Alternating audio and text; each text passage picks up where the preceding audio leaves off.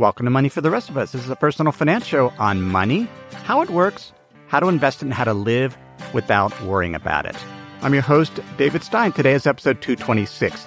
It's titled, How to Spot a Bubble and What to Do About It. Last month, I got an email from Hayden, and he was writing about cannabis investments.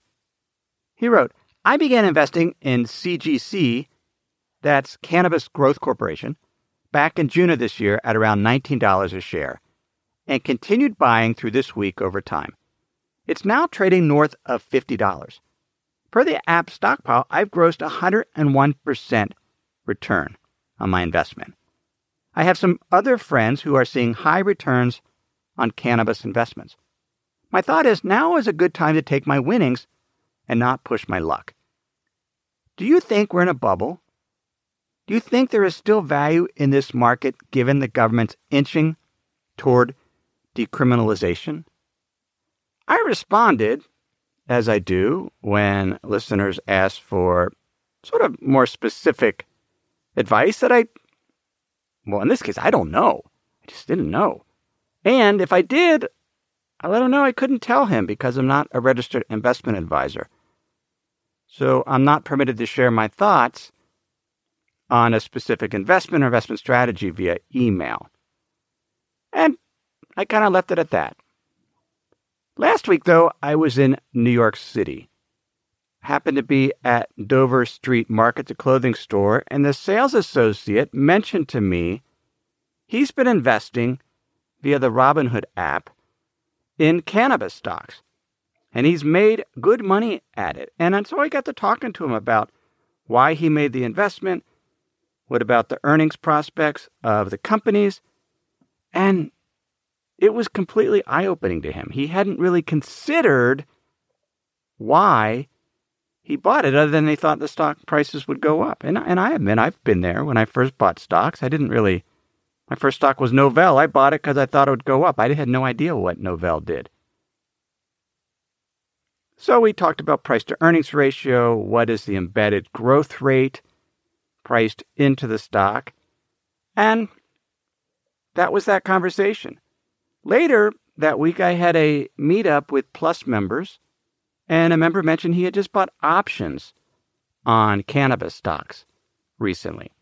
Now, both the sales associate and, and this Plus member mentioned that Canada was about to legalize cannabis, and that was the reason, or one of the reasons, for owning the stock. The next day, my sister and I were walking on Mercer Street. We got we got stopped by a couple of, of hip-hop artists that were selling C Ds. I checked this. I don't have a C D player. I checked with my sister to see if she had one. We we bought a couple C Ds. We, we, we talked to him a little bit, and he mentioned, the one guy had mentioned buying some marijuana in California, and then as they were heading back to New York, they realized, well, it's not legal there, so they stopped off in Colorado to try it out there. But just before that, my sister and I, well, she had noticed there were some construction workers smoking pot at lunch. She and her husband are, are general contractors who do a lot of work in the city, remodeling retail stores, and, and so she was sort of shocked at this. I didn't know. I, I, I'll be honest. I've never smoked pot. I sort of, in high school, the potheads, they, they frankly, they were, they were losers. So I just didn't, I've just never really had an interest. So it, so I don't even know what it smells like. I I spent the whole week thinking, man, there must be a, a skunk infestation in New York. So she pointed out, it's kind of a putrid skunk-like smell. And sure enough, that's what it smelled like. And but here, and mentioned to my brother-in-law that they were smoking at lunch, and, and he says that they better not be, it must not be a union job because union workers just, they'd, they'd be kicked out, kicked out. So it got me thinking that there's, well, here's here's one sign of a bubble that I've noticed, and I saw this during the internet bubble. Everyone talks about it. Sort of people that you would not be thinking investing had never invested in life are suddenly investing in that. Yesterday, three uh, cannabis stocks overall did very well. They're up on average around fourteen percent. Again, this week, apparently Canada is legalizing, to some extent, cannabis. Kronos Group is an example. It's up fifty percent year, year to date. It's doubled since August. The price-to-earnings ratio, getting back to my conversation with the sales associates, is two thousand seven hundred twenty. The forward P E is one thousand nine hundred eighty. Growing revenue is up five hundred percent from a year ago. Had two point two million dollars in sales last quarter. Tilray is another one. T L R Y has gained six hundred twenty-one percent year-to-date at stock appreciation. Revenue up ninety percent. Canopy Growth Corporation is up one hundred twenty-seven percent. Now, those latter two have losses. They're losing money. At the end, though, in looking at a Motley Fool article, they, they, I was trying to figure out what was going on. Why did they go up so much this week? They're all down five to six percent so far today. But the article said, in the end, all three of these companies will have to prove that they can live up to the lofty expectations of marijuana investors and produce continuing sustainable growth. It'll take time to see how successful they are at achieving this goal, but for now, shareholders have high hopes that things will go well for the cannabis industry. High hopes are a big part of what makes a bubble. Last April, Rob Arnott, Shane Shepherd, and Bradford Cornell of Research Affiliates, they're a global leader, according to the website, in Smart Beta and asset allocation. They have great research on their site, including this paper. The paper is titled, "Yes, It's a Bubble, So What?" And then they give a definition of a bubble. They say it's a circumstance in which asset prices, one, offer little chance of any positive risk premium relative to bonds or cash, using any reasonable projection of expected cash flows. A risk premium, that, that's the excess return. So they offer little chance of excess returns above bonds or cash using a reasonable projection of expected cash flows. And two, they are sustained because investors believe they can sell the asset to someone else for a higher price tomorrow, with little regard for the underlying fundamentals. Now, in the case of cannabis stocks, the sales associate at Dover Street Market, he had no idea what the fundamentals were. He just thought it would go up because someone else would pay a higher price tomorrow. Arnott, Shepherd, and Cornell go on and say, notably, there are markets in which few, if any, buyers care about the discounted future cash flows to the value of the asset. He's referring to what we discussed last week or the week before in terms of an asset's intrinsic value, its fair value.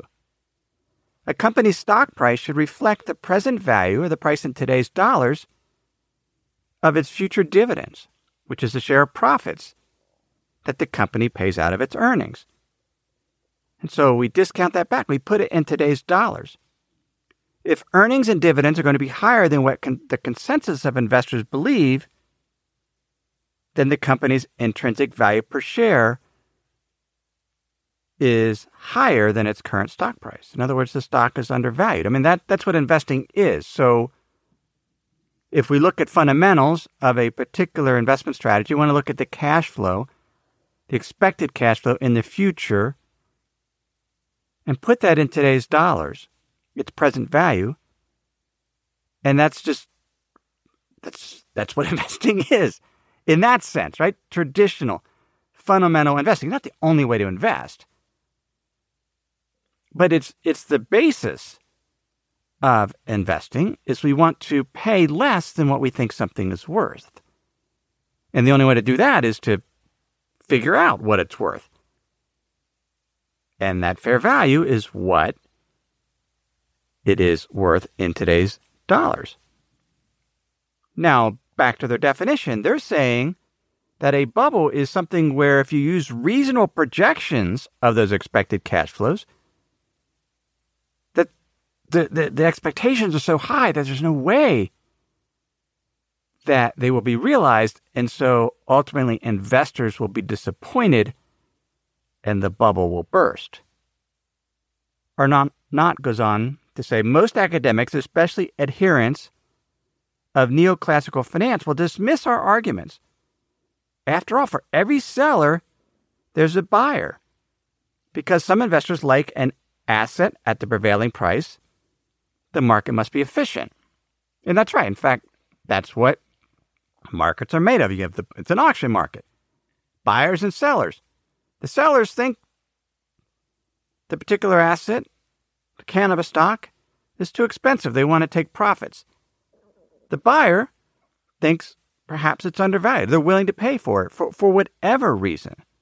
Arnott continues, some level of cash flow expectations can justify any price. It's a matter of subjective judgment as to whether such lofty cash flow expectations are sensible, implausible, or preposterous. And that's what it comes down to. What, what are the expectations of the investors? If a company's stock has a P E of over seventeen hundred, the price you're paying for, for one dollar worth of earnings, you're paying seventeen hundred dollars for one dollar of earnings. But revenue has increased five hundred percent over the past year. So so where where is it? Are the assumptions reasonable? They give the example of Tesla, where you know, it's kind of traded in a three hundred fifty dollars range. It, it's sold off here recently. But they believe that Tesla is an example of a micro bubble. And here's what they write. Tesla's current price is arguably fair if most cars are powered by electricity in ten years, if most of these cars are made by Tesla, if Tesla can make those cars with sufficient margin and quality control and can service the cars properly, and if Tesla can raise additional capital sufficient to cover a three billion dollars annual cash drain and another billion to service its debt. To us, that seems an unduly optimistic array of assumptions, especially given the magnitude of Tesla's debt burden. Such an argument ignores the deep pockets of competitors and the common phenomenon of disruptors by being themselves disrupted by newcomers. Absent the unfolding of this rosy scenario, Tesla's current price would require remarkably aggressive assumptions to deliver a positive risk premium. For investors who agree with this assessment, Tesla constitutes a single stock microbubble. We discussed Tesla back in the, I forget which episode it was. It was this year we talked about electric, electric cars. And, and that's, why, that's what makes up markets. But it comes down to we have to have an assessment as investors of the assumptions. Are they reasonable? Or are they stretched in terms of where where we are? Now, that's for an individual stock. For a sector and, and broad market bubbles, they say that they're much rarer. In this case, the, the implausible set of circumstances are not right, must prevail. So collectively, there's these huge assumptions baked in. The internet bubble was a great example, very similar to cannabis stocks. Everyone had their favorite names. Many had never invested before. I had taxi drivers suggesting stock picks to me. And in some ways, I didn't know. It was a really interesting time. I bought two companies at the peak. I was so sick of the internet bubble. I thought, well, what if? And I'll, I'll circle back to this toward the end of the episode. How do we deal with bubbles? But I participated in that in a certain way that I'll get to later. They write, the nineteen ninety to two thousand tech or dot-com bubble is the poster child for a broad market bubble. At the height of the bubble, aggressive assumptions were required to believe the entire U S stock market would deliver a positive risk premium relative to then prevailing bond and cash yields. For the tech sector in particular, to deliver a positive risk premium compared to the six percent bond yield at the time, because again, we're looking at what's, what excess return are you giving above bonds. So above bonds, if it's yielding six percent, positive risk premium, you, your return would have to be greater than bonds. They're right, most tech stocks would have to produce rapid growth far into the future, even though few could have succeeded unless their fiercest, fiercest competitors were struggling. And then they pointed out, and I actually shared this last week in the weekly insider's guide that I sh- that I share. I, I include an essay or, or something that didn't necessarily make it into that week's podcast, and in some way it was a preview of this week's podcast, but I shared this study where if you looked at the ten largest market cap tech stocks in the United States, they comprise twenty-five percent of the S and P five hundred index. That's Microsoft, Cisco, Intel, I B M, A O L, Oracle, Dell, Sun, Qualcomm, and H P. And over the next eighteen years, not a single one of those stocks beat the market. Five produced average returns of about three point two percent a year compounded. That was much lower than the market. Two failed outright, and the other five produced negative returns. And and those that lost money, on average, they lost seven point two percent a year, or about twelve point six percent a year less than the S and P five hundred.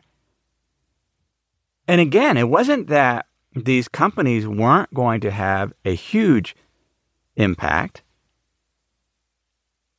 on the economy overall, but it's what is the expectation priced into the stock? Now, Arnott and his, his colleagues believe we're in that the bubble, there's a bubble in the U S stock market today, that the seven largest cap stocks in the world are, are tech stocks: Alphabet, Apple, Microsoft, Facebook, Amazon, Tencent, Alibaba, some FANGs and some others. But they point out, on average, history shows that just two stocks on that top ten list remain on the list a decade later. So they don't all fall off, but the two survivors, they point out, it's usually one of them's the number one stock. But even that tends to underperform later on. The second surviving stock has about a fifty-fifty chance of beating the market. And they say, if history repeats, nine of the top ten market cap stocks will underperform the market over the next ten years. Think about that. Nine out of the top ten. And that's one reason that one of the things that are not Research Affiliates, they believe in what's known as fundamental indexing, where you're not buying You're not weighting based on size. You're weighting based on revenue or other attributes. So you don't necessarily, you don't have an, a, you're basically you're underweight the most expensive stocks and the biggest stocks. Not by a huge amount, but it's enough to tilt fundamental indexing to deliver some excess return over time. Before we look at what we do once we've identified a bubble, let me pause and share some words from this week's sponsors. What do companies like Ring, Hint, and Tecovas all have in common? They all use NetSuite to accelerate their growth. Successful companies know that in order to grow faster, you must have the right tools. Whether you're doing a million, ten million, or hundreds of millions in revenue, NetSuite by Oracle gives you the tools you need to accelerate your growth.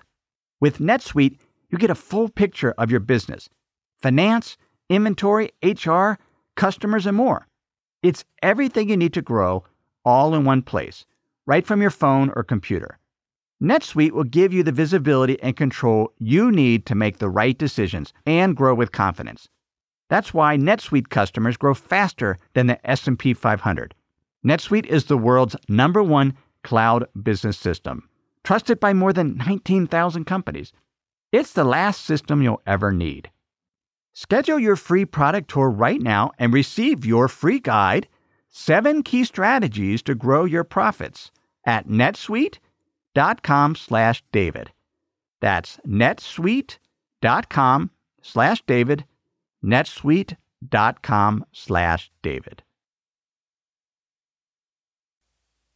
So what do you do if you believe there's a bubble? There's an asset or an individual stock where you believe that the assumptions priced into the stocks are just unrealistic, preposterous, and that the majority of the holders are just expecting, they're not even doing fundamental analysis, they're just expecting that the sort of the greater fool theory, that somebody else will come along and buy the asset at a higher price.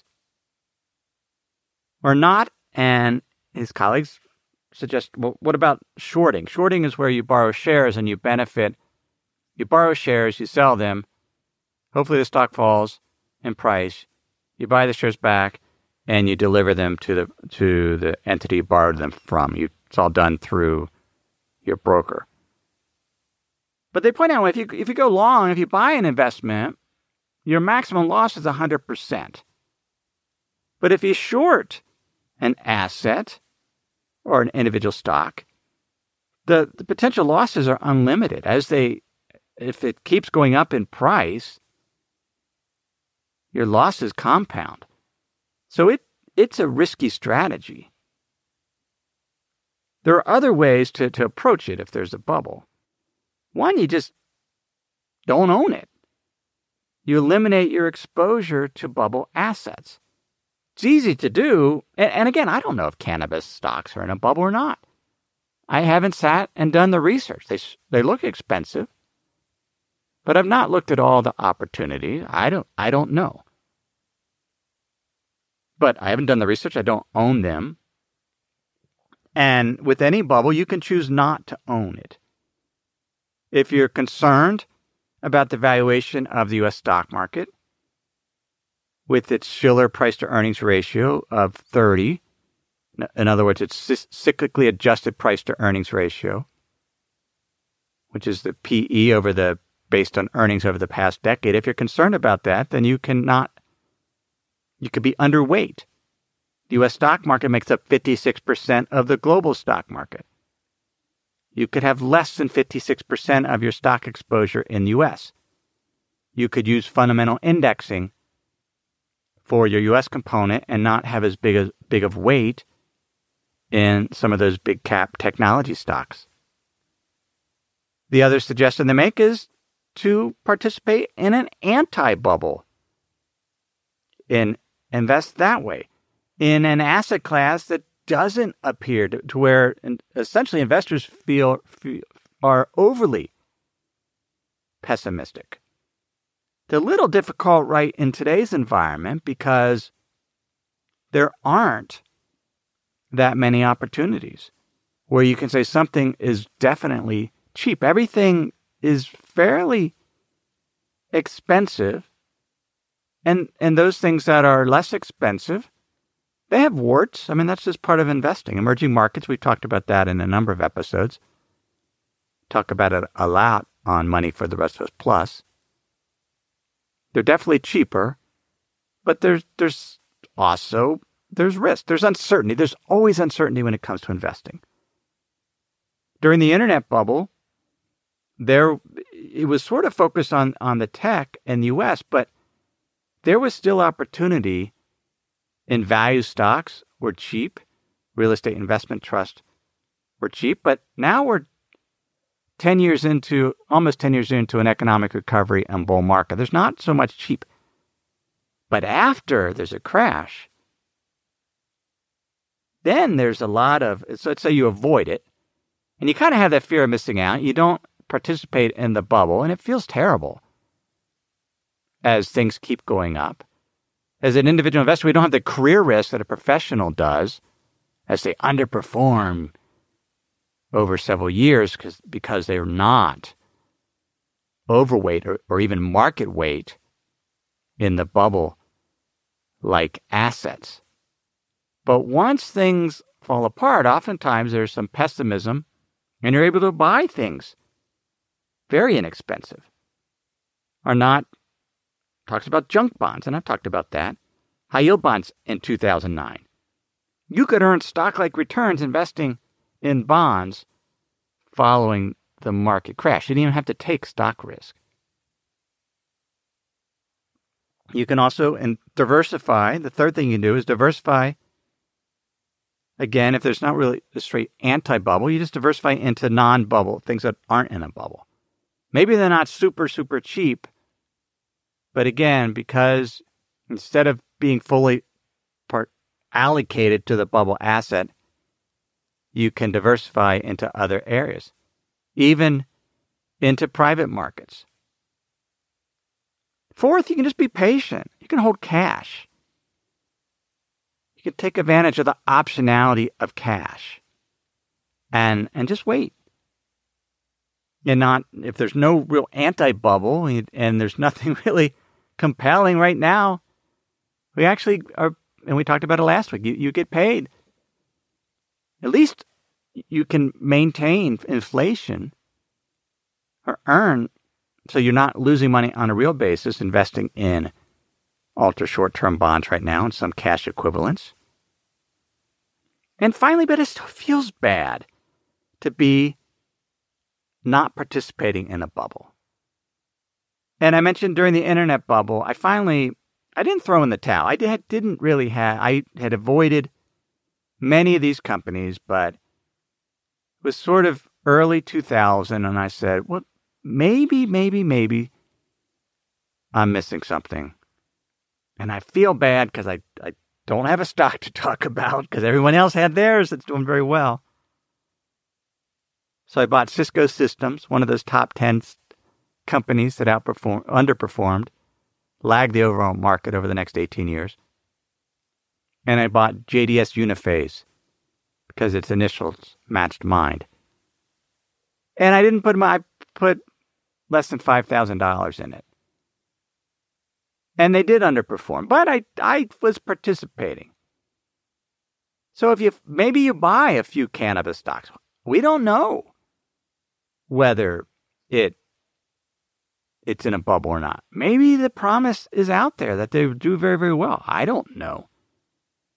But as long as you allocate just play money, enough that if you lost it all or they underperform, it wouldn't be devastating. But if it did well, you, you would make a nice profit. I mean, you can certainly, you can still participate. It's sort of bubble insurance is what it is. And the other thing you can do is just find counter arguments. I've mentioned I've not done a whole lot of research on, on cannabis, but I, I did a little bit. I found an interesting article by Annie Lowry in The Atlantic. It was called America's Invisible Pot Addicts, and it talked about how how some are basically, they're smoking pot daily. And they quote Kevin Sabit, who was an Obama administration official, and he's founder of the nonprofit Smart Approaches to Marijuana. Sabit says, the reckless way that we are legalizing marijuana so far is mind-boggling from a public health perspective. The issue now is that we have lobbyists, special interests, and peoples whose motivation is to make money that are writing all of these laws and taking control of the conversation. And Lowry points out, in terms of long-standing risk, the lack of federal involvement in legalization has meant that marijuana products are not being safety tested like pharmaceuticals, measured and dosed like food products, subjected to agricultural safety and pesticide standard like crops, and held to labeling standards like alcohol. Although some of it's being done at the state level, but it's kind of the Wild West when it comes to cannabis. And so one risk is that, let's say it becomes legal across the U S, but there's restrictions. Maybe there's even a cannabis tax that discourages people from using it. So there are counter-arguments that suggest maybe the growth expectations are too high. But if we actually look at some of those things, that can help us maybe temper our enthusiasm for a bubble and approach things in a more reasonable, rational approach, because the fear of missing out is strong. So maybe invest a little bit, look for counter arguments, look for anti-bubbles, maybe underweight if you think that the expectations are just too optimistic. And that's episode two twenty-six. I'll have the show notes to this episode in at money for the rest of us dot com. While you're there, please sign up for my free Insider's Guide. You would have gotten last week, you would have gotten a preview of this episode because I actually talked about, I didn't know I was going to do the episode on this, but there's content that there that's free that you can sign up to at money for the rest of us dot com. While you're there, also check out Money for the Rest of Us Plus. It's our membership community. I hosted a, a luncheon in New York last week when I travel. LaPro and I will often do that. And you'll get those invites as a Plus member and, and be able to participate in that. Everything I've shared with you in this episode has been for general education. I'm not considered your specific risk situation. I'm not provided investment advice. Simply general education on money, investing, and the economy. Have a great week.